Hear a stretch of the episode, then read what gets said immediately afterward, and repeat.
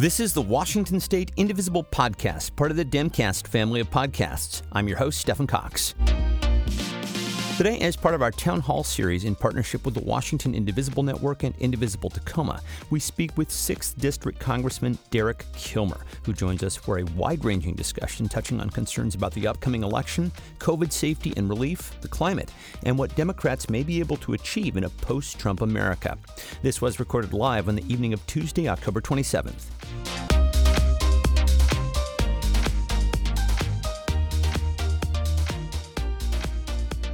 So, in this final week before the election, we are checking in with members of our Democratic congressional delegation, and we, we're, we're trying to get their thoughts on where we've been over the last four years and to really kind of key in on some possibilities that may lie ahead. And so with that, it is my honor to introduce Congressman Derek Kilmer. He represents the sixth Congressional District. That includes the Olympic Peninsula, most of the Kitsap Peninsula, and most of the city of Tacoma. He is the chair of the New Democrats Caucus, and fun fact, he holds a P H D in comparative social policy from Oxford. Hello, Congressman Kilmer. Hey, good to be with you. I have to ask, because I, honest, I con- confession, I've never spoken to somebody who's gone to Oxford. Is it Oxonian? Is that how we refer to someone who goes to Oxford? Oxonian. Okay. You o- got it. Excellent. Yeah. And and Cantabrigian for, for someone from Cambridge, right? I, I can't speak to that. I was hoping maybe you'd be, we could get you to do some of the, the Oxonian accent, but we'll save that for later. Um, there's a lot to get to tonight. I, I would like to start by getting your thoughts on the Senate's confirmation yesterday of Amy Coney Barrett. A lot of people are angry. They're yeah. very concerned about what this portends uh, for the A C A, for women's rights, possibly for the election. What are your thoughts? Yeah, it was uh, uh, obviously um, terrible news. It was a reminder of the consequences of elections uh, and, you know, certainly motivating to a lot of us to continue to work to get out the vote, not just in our state, but all around uh, the country. It was also, you know, uh, clearly a threat to a whole lot of the values that we hold dear. You, you, you have to know that part of the rush to seat uh, uh, this judge was um, because the U S Supreme Court's taking up the Affordable Care Act uh, on their docket uh, in mid-November. And, uh, you know, uh, Amy Coney Barrett's been outspoken in her opposition to the Affordable Care Act. And, you know, what's at stake is healthcare for uh, tens of millions of Americans, protections for one hundred thirty million Americans with pre-existing conditions. You know, this is very concerning, not to mention, as you point out, for those of us who care about the environment, for those of us who care about voting rights, civil rights, women's rights, worker rights, all of those are threatened uh, by having Donald Trump get another conservative on the U S Supreme Court. So it is very concerning, uh, very concerning news. I, I have a lot of follow-up questions on everything that you just said, including about the A C A. Um, but I, I would like to shift and talk about something that is obviously of immediate concern, and that is the election. Um, sure. and, and in particular, election security, because you passed legislation on this.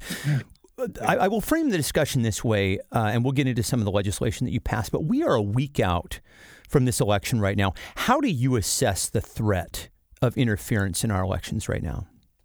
Um, significant. I, I don't think it's a, a question of if foreign entities are going to try to influence our elections. It's a question of who is trying to influence our elections, what in, interference campaigns they're running, uh, how vulnerable our system is to those attacks.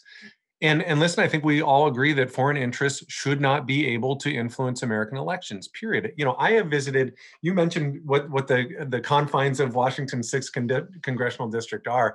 I have visited every nook and cranny of the region I represent. And I have never, ever heard someone say, you know, we should make it easier for foreign interests to play a role in American elections. You know, in every corner of the region I represent, there is widespread agreement that foreign interests should have no role in our democracy. And in my view, that's not a democratic view. It's it's an American view. And unfortunately, we have not seen that notion embraced by the Trump administration. We have not seen that notion embraced uh, by my Republican colleagues uh, in Congress. The House has, as you mentioned, taken action on bills like the SHIELD Act to try to prevent foreign interference, to try to close some of the loopholes, to make it harder for foreign actors to interfere, interfere in our elections. Um, and, you know, I, I, I'm happy to get into the specifics of it, but, you know, you, you look at the SHIELD Act, you look at the Honest Ads Act, which I'm the lead sponsor of, all of these were designed to try to stop the type of interference that, that we are threatened by. The Honest Ads Act was the next thing that I was, in fact, going to ask you about, because you were the lead sponsor on that. That seems extraordinarily timely, uh, particularly in the conversations around the role that social media is playing in this election. Tell us what the Honest Ads Act would do. Yeah, and it was included in, in the SHIELD Act. It's targeted specifically at trying to keep foreign interference out, specifically when it comes to online political ads. Right now, you know, we're all seeing lots of television ads Uh, for political candidates. There is that is the, the the information regarding who is paying for those ads, how much they're paying, uh, who's behind it. That is publicly available information. The public and the press is able to access information about who's buying the ad, how much they're paying. Same thing on the radio. If you're uh, listening to radio, you hear a political ad. There are disclosure requirements, and the public has a right to know who's buying that. But under the law, if an entity buys ads on social media, there are no disclosure requirements under the law. So let's let's think about why that's a problem. One, it's a problem because more and more political spending is going into that online arena. And second, it's a problem because we know, particularly those of you who read the Mueller report, know that foreign actors have sought to influence electoral outcomes through uh, internet advertising. And so we know that. And so the Honest Ads Act does something very simple. It would require digital ads on the largest online platforms to meet the same disclaimer and reporting obligations that are required of T V and radio. Um, you know, this is really uh, an effort to just shine a bright light on that dark, murky world of online political expenditure. Um, it's a bipartisan bill uh, in the House. It's a bipartisan bill in the Senate. Unfortunately, uh, we've seen very little interest uh, by Mitch McConnell in doing anything that cleans up American elections and uh, and seeks to prevent foreign interference. Yeah, that's uh, that's quite an understatement. And uh, ideally, if the Democrats sweep, uh, we will see that, uh, along with the SHIELD Act, uh, make its way through Congress and, and, and be codified into law. Um, yeah. I, I want to ask you about the election itself, because I think people are very concerned about what Trump might do, uh, not accepting the results if he loses, uh, trying to shut down the counting of mail-in ballots, trying to have the election uh, decided in court. I- I'm wondering, what are you and House Democrats thinking about right now and, and possibly preparing uh, w- with regard to these scenarios? Yeah, there's, as you can imagine, there's been a lot of contingency planning that's been happening. Um, You know, but, you know, frankly, the most important thing that we have been working to do is, um, you know, one of the ways we avert these sorts of problems is win by a lot. You know, you've got candidates, you've got Democrats all over the country, not just political candidates, but activists, including members of Indivisible in our state and all over the country, who've said, let's run up the score, because we've seen time and time again that this president will try to wiggle out Uh, the facts and, and discount the truth. And so our job really is to make the facts indisputable and send a clear message. And that message has to be that the American people are fed up with Donald Trump and ready to put real leadership in the form of Joe, Joe Biden into the White House. Um, you know, obviously, uh, I was troubled by, I think all of us were troubled by um, Donald Trump calling into question whether or not we would have a peaceful transition of power. You know, my concern about that, again, is not just as a Democrat, like that is a that is foundational to American democracy. The peaceful transition of power is a bedrock principle of this republic. And that President Trump would not only decline to commit to a peaceful transition of power, but also undermine faith in the ability of Americans to safe, safely vote by mail is, in my view, just entirely unacceptable and intolerable. And so Uh, already, you saw the House pass a resolution reaffirming the House's uh, commitment to a peaceful transfer of power, and you know we're going to uh, hold our Republican colleagues uh, to that. Um, you, you also see, see, as I mentioned, both from a legal standpoint uh, and even potentially a legislative standpoint, uh, doing as much contingency planning as we can Uh, to make sure that that uh, we don't see a problem like that occur. You know, and listen, we got, as we, you and I have this discussion, we've got seven days uh, and forty-eight minutes to get out the vote and make sure our voices are heard. And I, obviously that applies to the presidential presidential race, race, but it, it applies up and down the ballot. We need to keep the United States House in Democratic Democratic hands. We got to flip the Senate. We need to elect Democratic majorities at every level, all the way down to our state and local governments. And, and honestly, that's what I've been spending a lot of time. Uh, and I know many of those who are watching uh, are spending a lot of time uh, just working to clean up this mess. And, you know, this this is uh, it, that is going to require leaders who share our values. And that's why this election matters so much. Absolutely. I could not agree more. Put a pin in that, if you will, because I, I do want to ask you about some specific races that you're getting behind. Uh, but in terms of the grassroots response, um, I believe you've been made aware of a project called Protect the Results. This is a grassroots coalition led by Indivisible that is dedicated to making sure that every vote is counted in this election. Uh, there are a number of groups in your district that have signed on to this. I wonder what your thoughts thoughts are about this? Well, yeah, I mean, like I said, it's it's very troubling that we have a president who's unwilling to commit to accepting the results of this election. And so on that front, I think we have to be realistic and acknowledge the possibility that we could see some concerning actions taken by Donald Trump trying to undermine the legitimacy of this election. So I, I confess I don't know a, a lot about Protect the, Re, Protect the Results, but I do know that some organizations that I partner with, including Indivisible, including organizations like End Citizens United and the Sierra Club and Planned Parenthood, organizations that I support and I'm proud that support me, um, are, are part of this effort. And at the end of the day, we need to be diligent in ensuring that the legitimate results of this election are honored and upheld. You and I were talking, you know, before uh, before we went live on this. You know, this has been part of the discussion around the the COVID response due to, as as well, making sure that there is Uh, uh, funding available to election departments around the country to protect the integrity of the election, to make sure that there would be no excuse vote by mail. Um, you know, and you saw tremendous pushback against that uh, by our Republican counterparts. You saw efforts that we undertook to try to protect the Postal Service so that, um, you know, when when someone votes by mail, that their uh, ballot is processed and delivered in a timely manner. Um, that's really im- important as well. Uh, and so we have been working on, on that front as well. But beyond all that, and I, I don't think I'm sharing anything that uh, is um, telling tales out of school, you know, part of the contingency planning that we're doing is, you know, to to to make sure we're positioned to shut down any sort of shenanigans that they try to pull. You know, the speaker is taking steps to ensure that House Democrats not only have a majority in the House, but that Democrats control a majority of the state delegations.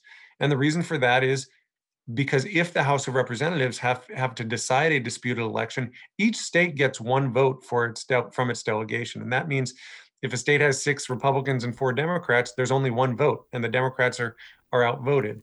Um, so we've got some work to do on that front, and that is shaping some of our engagement as well, from a political standpoint, and trying to flip seats. I'm glad to hear that that is uh, being considered uh, seriously right now, because I think that is something that is is very concerning to a lot of people who are watching uh, from from the bleachers, uh, as it were. You mentioned the COVID response. I would love to to talk with you just a little bit about that, because it would appear that we're heading into a third spike. In fact, you just held a town hall with a professor of infectious uh, infectious diseases at U W. Yeah. What do you feel we should be prepared for, and what are you recommending that that people here in Washington do to stay safe? Yeah. Well, part of this is following the guidance of public health professionals. You know, um, wash your hands, watch your distance, uh, and wear a mask. You know, those are three things that we can all do to s- stay safe and tr- try to stop the spread of this virus. And I, I hope everybody who's watching and listening are, are doing that. You know, over the past few weeks, we've seen a sharp increase nationwide in COVID cases. Last Friday, Johns Hopkins reported uh, over eighty-three thousand new cases, over nine hundred deaths, which um, was the highest number of new cases in a single day since this pandemic started. We also, last week, uh, passed the uh, mark of over one hundred thousand people in our state having tested positive. And it's important to acknowledge that, you know, these aren't just numbers. You know, these are human beings attached to this. You know, I, I've talked to far too many people. In fact, I talked to someone earlier this afternoon who thankfully has recovered uh, uh, from COVID. Um, but he said it really just kicked his butt. And, you know, uh, and he said, I'm still just struggling uh, physically, um, even though it's been several weeks now. And so we've got to stop the spread of this. And it's been one of the things you mentioned, you know, trying to get to a COVID relief deal. You know, one of the things that's held that up is, you know, Democrats have been have been insistent that we have a science-based strategic approach to crushing this virus. And that is the antithesis of what we've seen by the Trump administration. We also need to have a response that actually help people, helps people that are really hurting right now. And um, that's something that we're insisting on as well. Well, yeah. And I, I wanted to ask about that specifically because just sure. tonight, uh, now that Mitch McConnell has gotten uh, his justice through, Uh, Supreme Court Justice through, he has gavelled uh, the Senate closed until uh, after the election. I wonder, we, we know that the Democrats passed the Second Heroes Act. Uh, Trump and the Senate Republican, Republicans uh, rejected it. There have been no negotiations, no bill. It doesn't look good now. Do you foresee any sort of relief package happening? Uh, obviously not before the election, but in the interregnum period between the election and the Uh, and, and the inauguration. The reason why I ask is because there's going to be enormous harm to individuals that doesn't need to happen. I'm getting a little yeah. emotional, and pardon me, but I, it's it's just it's it's enormously politically cynical what is happening here, uh, and, and and it angers me and it angers a lot of people. And I wonder what your it thoughts are on too. this. It angers me too. I have to tell you, we made a decision. I made a decision a few months ago that if someone reached out to our office having lost their job or lost their business because of this pandemic, I, I'm not sending them a form letter. I'm calling them, and I'm spending, you know, hours on the phone with people uh, each week, um, where the rug has really been pulled out from under them. And I think, you know, part of the reason I'm a Democrat is I believe that the response from the federal government shouldn't be, well, tough, tough for you, but rather we got your back. And you know, I talked to a woman in Port Angeles uh, a couple weeks back, and she said, I've worked my entire life. And she said, I lost my job in March. And she said, I just cannot find a job. And she said, I, I used to organize the food drive uh, for my employer. And she said, for the first time in my life, I went to the food bank. And she said, I just I couldn't feed my kids. I didn't know what to do. And, you know, and thankfully, the package that we as Democrats passed provide assistance, unemployment assistance, another round of the rebate checks, um, uh, housing assistance, so someone doesn't lose their uh, housing for something that's not their fault, and nutrition assistance. And what you've seen, part of what is stymied getting to a, an agreement is, this is a fundamental issue of values. There is a difference in values from the House uh, and Uh, the Senate and this administration. Just to, just to, I, I want to give you some, and I apologize if I'm going to run a little long on this answer, but I want, I want the people who are watching and listening to get a sense of, of really what's at stake here. In the HEROES Act, because of the extraordinary increase that we've seen in poverty and in people um, having uh, food insecurity, the HEROES Act included sixty-nine billion dollars for nutrition assistance and for utility assistance, so people don't see their power shut off. sixty-nine billion dollars, which experts suggested was what is needed to meet the need across our country. In contrast, Mitch McConnell and Senate Republicans in their proposal included two hundred fifty thousand dollars for nutrition assistance. two hundred fifty thousand dollars would not cover the nutrition needs of Pierce County, where I live, let alone the entire country. And it's a very, very cynical, cynical approach. And so if people are listening to that, And, and and angry, they should be, because that is not consistent with our values. Even today, you may have seen the news that the Trump administration, in the middle of this pandemic, is challenging in court uh, and continuing their effort to try to cut uh, low-income Americans off of food stamps. Um, it's just not who we are. You know, I, I talked to a small business owner in Tacoma earlier this month. And he said, I spent thirty years building my business. He said, my dream was to pass this on to my kids. And he said, I just can't make it. And he said, I, I, I'm trying to hold on. I just can't do it. And, you know, when Mitch McConnell, uh, you know, we passed the original HEROES Act in May. And his response at that time was, well, let's just pause. Well, that guy's bills didn't pause. And, you know, this virus didn't pause, as we've seen thousands and thousands more Americans get sick and and and many die. And so I have a sense of urgency about this. You know, this is this is not some political game to be won. You know, there are human beings that are really hurting right now. And the assistance that we passed out of the uh, out of the House included assistance for small businesses and uh, assistance for families and and uh, uh, to help weather the storm. And most importantly, included a science-based approach to trying to crush this virus and to protect people's lives so that we have the testing and the contact tracing and the treatment that's needed uh, to actually defeat this virus. And that has been the stalemate. There have been some other specific issues, and I'll, I'll mention just one or two others, and I'm sorry to run so long on That's this. Fine.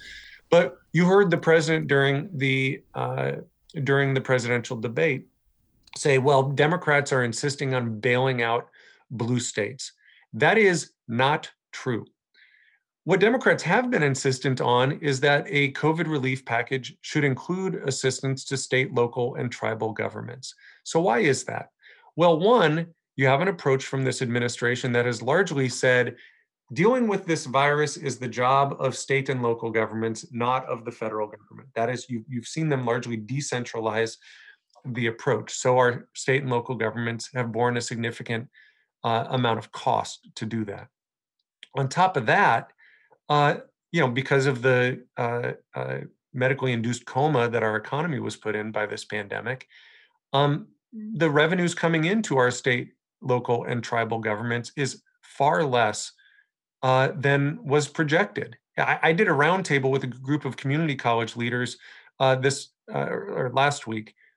You know, they've been asked to prepare a budget that expects fifteen to twenty percent cuts. fifteen to twenty percent cuts. And if you think about what, what happens if that comes to pass, that means a whole bunch of people lose their jobs. Their ability, that college's ability to provide training to people who've lost their jobs is eroded. And so it is bad news across the board, to the point that the chairman of the Fed, who's not exactly a, a progressive activist, said, in the absence of, uh, of further federal intervention to support state, local, and tribal governments, this will prolong this recession or even see us fall into a depression. So that's why you've seen Democrats advocate for that. I will tell you, if you look at the list of the fifteen states with the most significant revenue shortfalls, eight of the fifteen are red states. But I'll tell you, the other thing is, who cares? You know, this is not about blue and red states. This is about, we are the United States of America, and our response should be to make sure that people who are hurting right now have the resources that they need. So that is what we've been advocating for as House Democrats. I am very, you know, I'm a genetically hopeful person, and I am hopeful that we will see. I listen, I hoped that we would see a deal back in May when the House passed the HEROES Act. I pushed for us to pass this second HEROES Act because I think we need to see help get to the people uh, in my community, in my district. They need it. Um, and I had hoped that we would see something before the election. That seems less likely now. However, I do think the incentives are aligned because, um, You know, one, uh, if if the election goes as we hope it will, uh, uh, you know, Democrats will likely want to see, you know, one, we have a sense of urgency about getting help to people who need it. And two, it, there will be value in trying to take this off what will already be a very full plate of uh, incoming President Biden. So uh, I am hopeful, you know, and and, and frankly, uh, it, this may be the chance for the Republicans to have any sort of role uh, in the process of passing a relief deal, um, uh, because I think their voice, if all goes according to plan, will be much less uh, following uh, following the new year and the inauguration. That would be ideal. And I just want to say thank you for taking uh, such time and care and unpacking all of that. I know that there are a lot of moving parts with this. And one thing that I think we know the fundamental differences between Democrats and Republicans is that Democrats uh, use power to help people, uh, and Republicans yeah. use power, uh, well, for its own sake. And I, that's a bit reductive, but uh, that's that's where I land on that. Uh, I want to talk next about the climate, uh, because you sit on the, the Climate Solutions Caucus. And you know, this is important to the Sixth uh, for a number of different reasons. There's a lot of aquaculture there. Um, you are home to America's only, uh, North America's only rainforest. If the Democrats run the table, what are some of the first actions that you would like to see done on climate? Yeah. Well, one, I, I I would hope that immediately we re- re-enter the Paris Climate Agreement. Um, you know, and, and and listen, you are right. I represent a district that's already seeing the impacts of climate change. Uh, you know, there are four coastal tribes in the district I represent that, as you and I are talking, are in the process of trying to move to higher ground uh, because of persistent flooding uh, from rising sea levels and more s- severe storms, not to mention the, the threat of tsunami. Um, I have, in the district I represent, literally thousands of families whose livelihoods are tied to fisheries and to shellfish growing. They're seeing the impacts of changing ocean chemistry. Um, you know, the large, you know, we saw the wildfires, which have been just ravaging our state. You know, and the largest employer in the district I represent is the U S Navy that looks at, that, that has called uh, climate change a threat, mul- uh, a threat multiplier. Um, not to mention the fact that most naval bases are on the water. And so they're seeing resiliency challenges. So I think there's a lot that I'd like to see happen. You know, one, you know, and I was talking to a constituent the other day who said, gosh, this president hasn't done anything on climate change, to which I responded, I only wish that were true, because frankly, he's done a whole bunch of damage. Um, and so some of that is we have to, to unwind some of that damage. So one, re-enter the Paris Climate Agreement. The House passed a bill that I was a co-sponsor of, Um, H R nine, uh, the, the um, Climate Action Now Act, to re-enter the Paris Climate Agreement. Uh, we um, need to uh, put back into place the clean power standards that the uh, that President Trump uh, um, uh, repealed. Um, obviously, we have to stop this uh, zealous approach to trying to expand off- offshore drilling and putting our, our public lands up for sale to the highest bidder. I would encourage those who are watching and those who are listening to check out, there's something called the Select Committee on the Climate Crisis. This was a new committee that was established in this Congress that was um, that has put out a comprehensive plan uh, for uh, addressing climate change. And it would, among other things, you know, put our country on a path to net zero carbon pollution, pollution you know, and it does in a way that grows our economy and put, puts Americans back to work. Um, it does it in a way that protects the health of our families and of our communities that are dealing with the impacts of this, and importantly addresses some of the legacy of uh, environmental injustice that has really harmed America's low-income communities and communities of color. And so there are a whole, that that is there that is an entire roadmap uh, that I would encourage people to check out. I will mention it includes five of the bills that I'm the lead sponsor of, uh, one dealing with ocean acidification, uh, one de- dealing with tribal uh, coastal resiliency and trying to help some of those coastal tribes. There's some other things that I'd like to see happen. I'm a sponsor of a bill called the one hundred percent Clean Energy Economy Act, which, which uh, establishes a goal of achieving one hundred percent clean energy uh, by twenty fifty at the latest. Um, I'm also a sponsor of a bill Uh, that would put a price on carbon and return the net revenue back to the American people. I think at some point you have to have some monetary incentives to reduce carbon emissions. Um, I also think, candidly, that it's time for the United States to think about this the way some other countries have thought about it, and that is not just addressing a threat, but potentially taking advantage of an opportunity. You know, we can create new industries and new jobs where we can combat climate change and poverty at the same time. And that that is, you know, really where I think we have an extraordinary opportunity. Other countries have figured out that when we invest in innovations to try to address the climate crisis, that it can lead to jobs, it can lead to new industries, um, and it can put people to work. And, you know, you, you, you talk about investments. You will likely be the most senior Democrat on the Interior and Environment Subcommittee for Appropriations. And where, this is kind of a larger discussion, but where a few key pressure points where you feel we should direct our spending for the greatest impact on the climate? Well, one of the one of the areas that, um, again, I'd encourage people to take a look at, we passed a bill called the Moving Forward Act. It's H R two, and it includes a whole bunch of provisions related to infrastructure investment. But it was with, with kind of a new lens on infrastructure, so that we're not just, you know, when we're um, making these infrastructure investments, that we're not just Uh, investing in a road or a bridge, but we're investing in our climate future, and that we're investing in not just building that project, but building the middle class uh, and, and building the next generation of workers. That's a bill that included about almost five hundred billion dollars to reimagine our transportation infrastructure. And among other things, it wasn't just about fixing roads and bridges, but it also focused on putting our country on a path towards zero emissions from the transportation sector.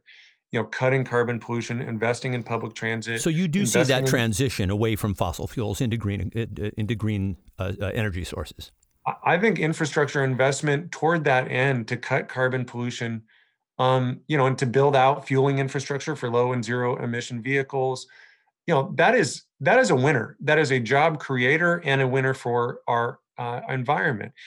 That bill also included about, I, I, I want to say somewhere along around seventy billion dollars to transform our electric grid to accommodate more renewable energy and to expand renewable energy to, to not just strengthen our existing infrastructure, but to expand our ability to, to, to, to see progress on things like energy efficiency and the use of renewables. Um, Those, in my view, are smart investments that could put people to work now and lay the foundation for our economic growth and for our environmental future over the long haul.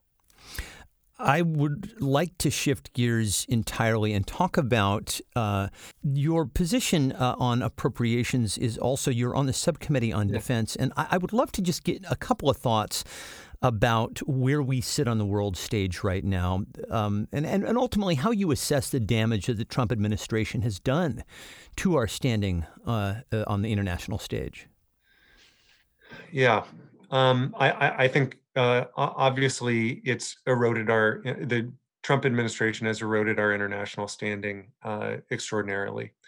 Um, you know, the the I, I think about, um, I heard Uh, Seahawks coach Pete Carroll in an interview, uh, and he was asked what he looks for uh, when he's scouting uh, players for the team. What ability does he look for? And he said the most important ability is reliability. And frankly, I, I think that's true in, in terms of our relationship with our foreign allies. And frankly, um, under Donald Trump, the United States has proven to be an unreliable partner. You know, he has cozied up uh, to dictatorships, and he has Uh, kind of cast aside our alliances, um, and that's very problematic. You know, he is he has uh, sort of dissed our NATO allies. Uh, he's it appears has a stronger relationship with North Korea than with South Korea, which is uh, uh, somewhat mind-boggling. Um, you know, obviously uh, uh, the persistent trade war that he has uh, approached has not only been damaging. It's such a different approach, right? Um, in that uh, it's actually exacerbated our trade deficit um, and and hurt a bunch of people in the United States, as we've seen uh, inc- increasing tariffs on American goods that we're trying to sell abroad. Uh, and uh, on top of that, you know, rather than forming alliances with those who share uh, share our values, um, we seem to be uh, uh, Uh, dissing our uh, uh, alliances. So I think what we've seen out of this for years is is very damaging, very damaging. And my hope is that we'll see a new president come in uh, who will try to pr- press the reset button. I, I think that's all of our hope. I, I would just ask you, do, do you, it is, is it your sense that our allies see Trump as an aberration, or do you think the damage runs deeper? It's been interesting. I, you know, I, I, I've done uh, because I serve on the Defense uh, Subcommittee on Appropriations. I've done some travel to uh, visit. Um, you know, they're definitely not vacations. I went to Iraq uh, and and Jordan earlier this year, um, right before the world shut down from the pandemic, and uh, we get asked that a lot. You know, we get asked by other countries. Is what we're seeing from Trump an aberration, or is this or is this a commonly held view? Should we stop relying on the United States uh, as a partner? You know, I, I went to uh, Japan and uh, to South Korea. Um, you know, and we we got asked uh, about, you know, can can we depend on you? You know, there was a real question about, gosh, you know, we I visited South Korea as you know you saw. Things escalating with the North Koreans. And meanwhile, uh, Donald Trump is trying to start a trade war with the South Koreans. And they're trying to figure out what, what does this mean? Um, so I think our allies are very concerned that uh, that this is a sign of more to come. I think, you know, thankfully in Joe Biden, uh, they have, we have a, a leader who has strong relationships around the world. Uh, that is is someone that I think our uh, allies uh, recognize that that you can be a dependable partner. And that's going to be important, both in terms of our efforts to try to make peace around the world and and, and hopefully not uh, engage in in, uh, in so many wars all over the world. That's important as we try to stabilize uh, our trade relationships and hopefully have trade re- relationships where, you know, and listen, trade's going to happen. And the question is, does it happen with rules that are set by China, with no rules, or rules where the United States is at the table trying to protect the environment, to protect workers, to p- protect intellectual property? And thankfully, I think we've got a sense of where Joe Biden will be on those issues. Related to defense, I want to give you a moment to talk about veterans, because the sixth is home to the second highest population of vets represented by a Democrat. You've done a lot to help our vets, uh, including helping with post-service career pathways. I'd just love to give you a moment to just kind of talk about that a little bit. Yeah, you bet. You know, I'm I'm proud of the fact that, uh, you know, our, our district is home to more military veterans than I think any other district held by a Democrat in Congress. That is a strength for our community, that we have men and women who serve this country and who choose to continue to make this region their home. Um, you know, these are people with extraordinary skills, extraordinary patriotism. And for me, um, you know, that that lends itself to a few just kind of core values. You know, one, I think if you fought for your country, you shouldn't have to fight for a job when you come home. And so a lot of the work that I've done has been focused on trying to help those career pathways to make sure if you had experience in the military, that that experience can be translated into the civilian workforce, that we're easing, easing that pathway. It means if you served our country, that you should get the healthcare and benefits that you've earned. And, you know, and so, for example, uh, uh, we worked, uh, I worked to, to build a new um, community-based outpatient clinic in Kitsap County, because the clinic that we had in Bremerton was completely inadequate in terms of meeting the needs of our region's veterans. And so, um, you know, we worked, and it took a lot of work. And, um, you know, the V A, I think, was probably um, uh, in, inclined to put a restraining order out against me at some point because we were pushing them so hard to get this thing built. But, you know, to me, that's about, you know, sort of um, making good on our promise to those who served. Um, You know, some of the coolest work that my office does is casework, where, you know, we've had dozens and dozens of military veterans who've been denied benefits or denied recognition. We had a guy who reached out to our office. He said, you know, I fought in the Vietnam War. He said, I got shot up on my mission. He said, I never got my Purple Heart. He said, you know, it would really help me heal some of the wounds that folks can't see if I could just get that Purple Heart. And we looked into it. And part of the issue was his mission was in Laos. And according to the United States government, we were never in Laos and during the Vietnam War. And, and we worked with that guy, and we got his mission declassified. And probably the coolest day I've had in this job was getting to pin a Purple Heart to that guy's chest. You know, and so that's some of the work that we do too. I, I will mention the other value that I have is, you know, in the land of the free and the home of the brave, every brave service member should have a home, and it shouldn't be under a freeway overpass. And so, you know, we've got a lot of work, and we've been doing work uh, through my role on the Appropriations Committee to try to expand, expand access to, to housing, uh, to housing benefits. Um, actually, one of your uh, terrific, uh, one of the terrific leaders in Indivisible uh, down in the Gig, Gig Harbor area, Lynn, is one of the leaders on uh, helping with uh, veterans who are looking for, for homes and looking for housing opportunity. We've been working with her and, and her organization on some policy ideas as well. Um, but it's it is just It's just fundamental. And we've seen far too much homelessness among the veterans population. So we're working hard to address that too. If you will indulge, uh, we had a question that will circle us back to the election a little bit. We had a couple of questions about the Lincoln Project. Um, this seems to have captured a lot of people's imaginations, including mine, I will confess. Um, and uh, I think they are one. Uh, this is this comes from Alex in Squim, and he asks, uh, "Are you in touch with the Lincoln Project? Are they working behind the scenes to shut down Republican-inspired violence and help the transition of power? Any thoughts on that?" I haven't been in touch uh, with the Lincoln Project. I've I've uh, I've certainly watched a bunch of their ads, including one I saw today on Lindsey Graham, which um, I thought was uh, very impactful. Um, I don't know if it was impactful with South Carolina voters, but um, I, I I can tell you, as a guy sitting in Washington State, I appreciated their perspective. Um, and this may be maybe not directly responsive to the question, but I do think to, to the point of the question. If Donald Trump tries to steal this election, to some degree, we are going to have to call on patriotic Republicans to say no. um, something that, frankly, unfortunately, they were not willing to do during the impeachment process, with very, very few exceptions. Um, but at some point, uh, we're going to need to see folks put uh, their country ahead of their party. There was a follow-up question about that, uh, about keeping federal agents, uh, troops, ultimately out of Washington in the wake of the election. Any thoughts about that? Yeah, there's a resolution and a uh, and legislation that I've uh, co-sponsored that, in essence, says that uh, uh, any sort of federal troop engagement um, shouldn't be allowed unless uh, a, a governor um, requests their presence explicitly. I'm going to shift over and ask you about something that's very near and dear to my heart. And uh, because I'm an arts kid, I, I was a fine arts major. Yeah. Um, you sit on the Congressional Arts Caucus, and we know that the arts have taken a terrible beating during this pandemic. Where do you feel the arts fit in the recovery discussion?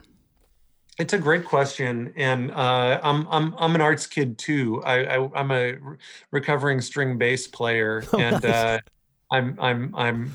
Uh, I'm married to a woman who runs a museum, and I've got a cello playing child, and I'm uh, oh, you're in it, piano, man. Yeah, yeah, and a, and, a, and a future Broadway star, sixth grader, I think. But um, so uh, you know, listen, I, I uh, unfortunately, our arts organizations have been really hammered by this pandemic, like a whole bunch of other people have been. You know, this uh, economic disruption has made it very, very difficult, and I think it's important to to uh, uh, you know, approach the issue, not unlike you asked the question, with, with, which is just with an acknowledgement of the important role that the arts and humanities play in our communities. They are job generators.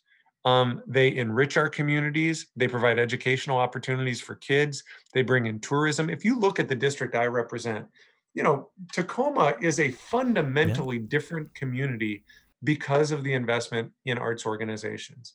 Um, Bremerton, uh, you know, the, the, the Admiral Theater, what an amazing success story. Go to Bainbridge Island, and their new art museum is just off the charts cool. And, you know, unfortunately, all of them uh, have faced a real hit as a consequence of this pandemic. And so, in my view, the federal response has to acknowledge the important, part of the reason you have to start by recognizing the importance of these organizations is the federal response has to acknowledge that as well. You saw, to some degree, in the CARES Act, some funding, uh, some additional funding for the National Endowment for the Arts, some funding for the National Endowment for the Humanities, some funding for the Institute for Museum and Library Services, just out of a recognition that they've been hit harder. Um, the HEROES Act also includes uh, some funding for that purpose. You've also seen things like the Paycheck Protection Program uh, that has expanded its eligibility to support nonprofit organizations, including some of these vital cultural organizations as well. So that is a priority for me. Um, you know, it's interesting, and I'll, I'll be uh, I'll be honest with you. When we passed the CARES Act, I was um, uh, on uh, the radio in Port Angeles and had a question basically sort of saying, well, you know, why aren't we spending funds that are just for for for COVID? You know, why why would why would money go to the National Endowment for for the Arts? To which I responded, well, so how do you feel about, you know, the the theater organizations in the community? How do you feel about the museums? You know, if you look at, as we came out of the Great Depression, there was a recognition by the Roosevelt administration that the arts were an important avenue to our economic recovery. And I think that needs to be part of the process going forward as well. Uh, that's a priority for me, even if I didn't have all of these arts and humanities people um, under my own roof. Uh, but it is, um, it is, it, it is just, it is fundamental to who, who our communities are, um, to the vibrancy of our communities. And it would be such a shame if we, you know, God willing, we, you know, we get a vaccine, we get through this pandemic, and then we've wiped out uh, generations worth, worth of cultural institutions. Um, I don't want to see that happen, and the federal response can't let that happen. Well, I'm very heartened to hear you say that, and I'm sure you've seen in the chat bar uh, a lot of uh, nodding heads uh, there. we talked about... I, I confess, I can't see the chat bar, but I'll trust you. Uh, yeah, then you'll, you'll take my word for it. You're getting a lot of okay. agreements, a lot of snaps on that. Um, let's talk, uh, we were going to uh, circle back to this uh, earlier, about your support at the state level um, on elections here in Washington. There are a lot of legislative swing districts in the sixth. Who are some of the candidates that you're supporting there this year? Yeah. Well, and I, I want to shout out Indivisible for the work that they're doing in a, a lot of important races. So, um, you know, I'll just take you on a quick tour of the sixth Congressional District. If you start down in Grays Harbor County, uh, we've got Dean Takko and Brian Blake, two terrific rural uh, Democrats, you know, who are really important voices in the Democratic caucus, you know, who speak on behalf of rural Washingtonians who, you know, Brian worked in the timber industry, both um, know the ag industry very well, both know the challenges facing rural Washington, you know, and unfortunately both were underwater a bit uh, in the primary. And so we're working really hard to support those candidates. I'm a resident of the twenty-sixth district. Uh, Carrie Hesch and Joy Stanford are two just crackerjack candidates, here, here. two really strong, strong candidates who I think can um, win one week from today. And for those who are Or watching or, or or or listening, I encourage you, you know, check out their campaigns. Uh, we are working really hard to get out the vote on their behalf. We've been doing phone banks for them. We've been doing fundraising for them. We've been waving signs for them. I let them take over my social media pages. Um, you know, and and I'm really this the twenty-sixth district. That's the seat that I held uh, in the state legislature. That's a seat. You know, that that's a district that was held entirely by Democrats. And then was held entirely by Republicans. Thankfully, we elected Emily Randall uh, two years ago, just a terrific state senator. I'd like to give her some company. And Carrie Hesch and Joy Stanford are just two terrific candidates. Carrie works at the Women's Correctional Facility as a leader in the Teamsters. Uh, Joy is, uh, works in, in, in housing. She's been a substitute teacher. She's been in our classrooms. She'd just be a terrific legislator. The twenty-eighth district is uh, just across the Narrows Bridge. Um, T'wina Nobles Uh, is a terrific candidate for yes. the state Senate, um, the C E O of the Urban League, uh, just a, a, an amazing leader. And as we talk about economic opportunity, as we talk about trying to overcome racial injustice as a state, I cannot think of a better leader to see elected to the state Senate, Senate than T'wina Nobles. Um, in those House seats, we got to make sure we hang on to Mari Leavitt. That is a really tough, uh, tough Uh, district. Um, and and Dan Bronowski um, uh, is uh, the candidate for the other position. Um, we're working to help each of those three candidates. The thirty-fifth district is sort of Mason County uh, and part of Kitsap, and it actually goes all the way down into uh, Thurston County, just outside of my congressional district. We've got two great candidates there, Colton Myers, um, who is just a great young Uh, dynamic leader. Uh, Darcy Huffman um, is just such a great candidate. She's worked in uh, the Lutheran Church in her community, you know, and has seen the importance of having a, a social safety net. Um, and, and, you know, I think what she has seen from her experience uh, in her church, you know, really with the notion of advocating for social justice drove her to run uh, for the legislature. Every one of those districts that I just mentioned is a coin flip district. It is truly a coin flip district. And so, um, you know, I, I can't say enough about the great work that Indivisible has done, certainly in our neck of the woods. But for those who are listening, who are thinking, gosh, you know, I, I, I'm tired of making calls into Pennsylvania. Um, maybe I can help uh, here in the state of Washington. Those are some terrific candidates. And I, you know, and listen, I, that's not to say anything negative about the people who are in safer districts. We've got great legislators and a great candidate in the twenty-third. We've got great legislators in the twenty-fourth and in the twenty-ninth as well. Um, but but thankfully they're they're pretty safe. Um, we're we're trying to make sure we're helping in these districts where our help, uh, you know, a little bit of help could make a big difference. Yeah, I mean, we we hear Tina Podladowski talk about uh, Democrats running competitive races in, in these types of, of tight districts and how important that is. And I will just give a plug for us that uh, the Town Hall series has done uh, town halls with each and every candidate that you mentioned: J- Joy Stanford, Carrie Hesch, T'wina Nobles, Brian Blake, Dean Takko, uh, Darcy Huffman, and Colton Myers. We We'll prov- be providing those in the show notes for people to check all of those out. Um, That's other- awesome. Thank you for do- Can I say one other thing on that front? Of course. I mean, that really matters. And I just want to say thank you for that. That is a big deal. Because listen, like we all know, I mean, we keep saying twenty twenty is the biggest election year of our lifetimes. But listen, not just in terms of, of the White House and Congress, which don't get me wrong, is very important, but up and down the ballot. And, you know, you've seen, and God, I've seen, you know, majorities matter. You know, I think about my first six years in Congress, I was in the minority. You know, I cannot tell you how many moments of silence we had following mass shootings in this country when Republicans uh, were in charge. I can tell you how many moments of action we had. We had zero, zero. You know, um, you and I just talked about the climate crisis. You know, my first term in Congress, we were in the minority. I was on the science committee. We literally had in the science committee a hearing on the myth of climate change in the science committee. You know, and thankfully that dynamic has changed when gov- when Democrats got the majority. And you've seen the value of Democratic majorities in Olympia, you know, and so this matters. This really, really matters. And so I just want to, I, I want to thank you, you know, not just for having folks on, on, uh, on your show, um, but for spreading the word, you know, and, and, and you know, these legislative uh, races really matter. Look, we, we got a chance to flip the Pierce County Council also. Um, the council hasn't been blue th- since two thousand four. Um, it has made it very difficult to make the investments that we need in behavioral health care. I think it is a travesty that the largest provider of mental health services in Pierce County is the county jail. And so having a Pierce County Council that is um, actually wants to do something about that, I think is really, uh, really important. And so there are so many opportunities to make a difference. And, and, and that's why um, my team, and I got a great team, um, we, we have all been making phone calls, Um, trying to help with fundraising, you know, doing everything we can.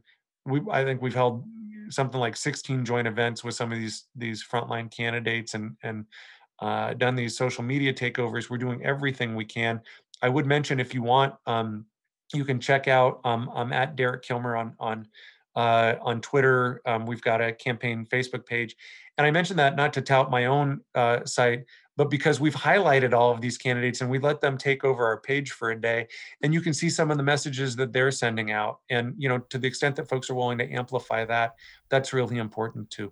Thank you for doing that work as well. I'll, I'll toss a compliment but right back at you. And also thank you for laying out the stakes of, of what is, is so important in this year's election here at the state level in Washington. Uh, before we wrap up, I would love to get your thoughts looking forward on two post-election scenarios, possible post-election scenarios. I always like to end on a positive note, uh, if possible. Yeah. So we'll save the best scenario for last. So let's okay. say the Democrats win the Senate and keep the House but lose the White House. How do you see the role of the consolidated legislature then, uh, the, the the Senate and the House together, uh, playing defense against Trump? Well, I've had that experience to some degree, you know, unfortunately not with the Senate in our hands, but we've had to play defense, uh, you know, and, and listen, you know, some of it is in areas that we've talked about. Uh, I serve on the Appropriations Committee. In every year that Donald Trump has been in office, he's proposed a budget that would zero out all funding uh, for Puget Sound recovery. You know, and thankfully we've been able to block that and, uh, and, Uh, actually increased uh, funding by double digits. And so, you know, at the end of the day, uh, you know, I, I don't love the scenario that you've played. You've, you, nor do I, nor do I. There. But, you know, we've, you know, I look at my job as two parts. You know, one is uh, t- to stand, stand my ground when there is an attack on our values. Um, it is an attack on our values when we have a president who's trying to take healthcare away from people. It is an attack on our values when we have a president that's separating immigrant children from their parents. Um, you know, and, and there's no con- compromise to be had in those scenarios. There may be scenarios in terms of, you know, trying to recover our economy, things like infrastructure investment. You've seen Democrats and Republicans in the House and in the Senate and the president say that they want to do something on infrastructure. Um, uh, You know, and I think so there there may be some opportunity there.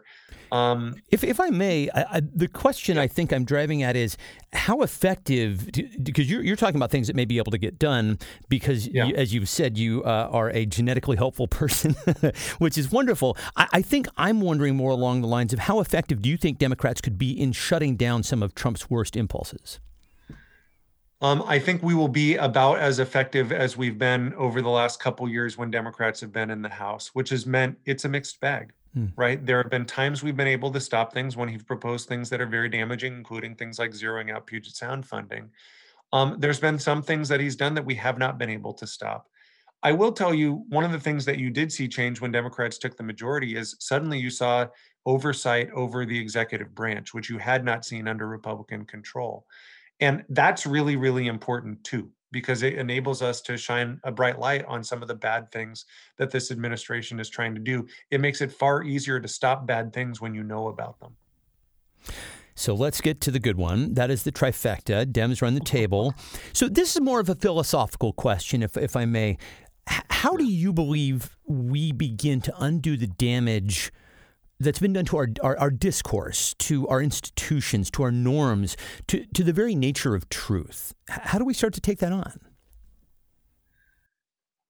Yeah, um, it's really important. And, you know, I, I think about all of the things that I care about. Um, you know, the most, probably the most common question I get is, God, why would you want to be in Congress right now when it's such a mess and you've got two kids? And my response is always the same. It's because it's a mess and I got two kids and I care about what kind of country they grow up in. You know, I, I want them to grow up in a country where you don't go broke when you get sick, um, where people have health care. You know, I, I want them to grow up in a world where they can get a good education and their teachers are well compensated. I want them to grow up uh, where they can get a good job, where they're respected as working people. Um, I want them to grow up in a country where discrimination is a thing of the past, uh, where regardless of your race or your religion or your gender or your orientation, or your ability or disability, you are valued. Um, I want them to grow up in a country where we protect our environment, because our kids are only as safe as the air they breathe and the water they drink and the earth that we pass on to them. And all of those things, all of them, have moved backward under this president. Every one of those things. And so, you know, we do have um, some damage to unwind. And some of that is can happen um, through executive action. Some of that's going to take uh, legislation. And some of it, to your point, is not an issue of, of policy. It's an issue of norms, of trying to restore civility. Um, dear God, it'd be nice to, you know, be able to, to look at social media and not have a, a president that's um, saying things that if my kids said in middle school that they would be suspended for. Um, you know, as I think about um, some of the legislation that I think, that I hope will move, I think, you know, a pretty good roadmap exists. You know, when you're in, every bill gets a number. And when you're in the majority, the first nine bills, H R one through nine, are set aside for the majority party. And if you look at H R one through nine, that the House Democrats passed, they're actually a pretty good articulation of our values. You know, H R one is the For the People Act. It's a big democracy reform bill focused on reducing the role of money in politics, because I think as Democrats, we believe money isn't speech, corporations aren't people, um, and that we want to clean up our politics. And God knows, you know, we're going to need to do almost like a, a version of the Watergate reforms, of ethics reforms, and other reforms of, coming on the heels of this presidency. So I think that is important. H R two was a big infrastructure bill, not just to invest in roads and bridges, but to make sure that we're investing in the middle class and supporting good union jobs. You know, anyone who's driven on I five lately knows, you know, at this point, the speed limit signs are only there for nostalgic purposes. And so infrastructure investment is something that we should move forward with, but in a way that actually also um, restores our, our climate future, uh, you know, and our workforce. H R three was a bill to lower the cost of prescription drugs, you know, to allow Medicare to negotiate directly for lower drug prices. That's a really big deal. H R four was a new Voting Rights Act to reverse the damage done by Shelby County versus Holder and remove those barriers to the ballot box that all of us are worried about as we go through this election. Um, H R five is the Equality Act um, that does something that we've already done here in the state of Washington, and that is to have non-discrimination protections for the L G B T Q community. So that matter in matters of housing or employment, people aren't discriminated against based on who they are or who they love. H R six is the DREAM Act. So the young people who have made this country their home, who are Americans in every way uh, except on paper, aren't living in fear of deportation. And that's some of the damage that this president has done as well. And, and frankly, we need to look more broadly at immigration reform um, to undo some of that damage as well. Uh, H R seven was the Paycheck Fairness Act, which is a bill that embraces a simple ethic, which is equal pay for equal work. As Democrats, we believe um, that people should get paid the same for equal work. And yet in our country, an African-American woman is paid sixty-six cents on the dollar as compared to a white man, and that is wrong. And uh, H R eight would require universal background checks for the purchase of a weapon, and H R nine is climate action now to re-enter the Paris Climate Agreement and to take bold action to address the climate crisis. As I lay those priorities act out, that's a pretty good articulation of if we run the table. Heck, that could be a pretty decent first one hundred days. I would add in uh, the George Floyd Justice and Policing Act, uh, which also um, passed out of the House. Every one of those bills that I just mentioned passed out of the House um, with the support of, I think, almost without exception, of every Democrat. And uh, I, I think would actually Uh, make great progress in unwinding some of the damage of this president. Well, I think it would be a hell of a great start to a, yeah, yeah, a, a, a brand new uh, a twenty twenty-one and a, and a new post-Trump era. Congressman Derek Kilmer, I, I can't thank you enough for, for taking the time, for your candor, um, and just for your, your insight. This has been incredibly informative and, and, and delightful. Thank you, sir. You bet. Great to be with you. And if um, folks got questions that they didn't get answered, feel free to visit my website. I'm just derek kilmer dot com. My thanks again to Congressman Derek Kilmer. Thanks also to Kat Pipkin with the Washington Indivisible Network and Julianne Gievsky with Indivisible Tacoma. And that is it for today. Our website is indivisible podcast dot org and our email address is indivisible podcast at gmail dot com. The Washington State Indivisible Podcast is a production of Get Creative Incorporated and is part of the Demcast family of podcasts. Learn more about Demcast at demcast u s a dot com. Thanks this week to Catherine Fye Sears. Special thanks to Lori Colwell. And as always, my thanks to you for listening. We'll talk to you next time. Bye.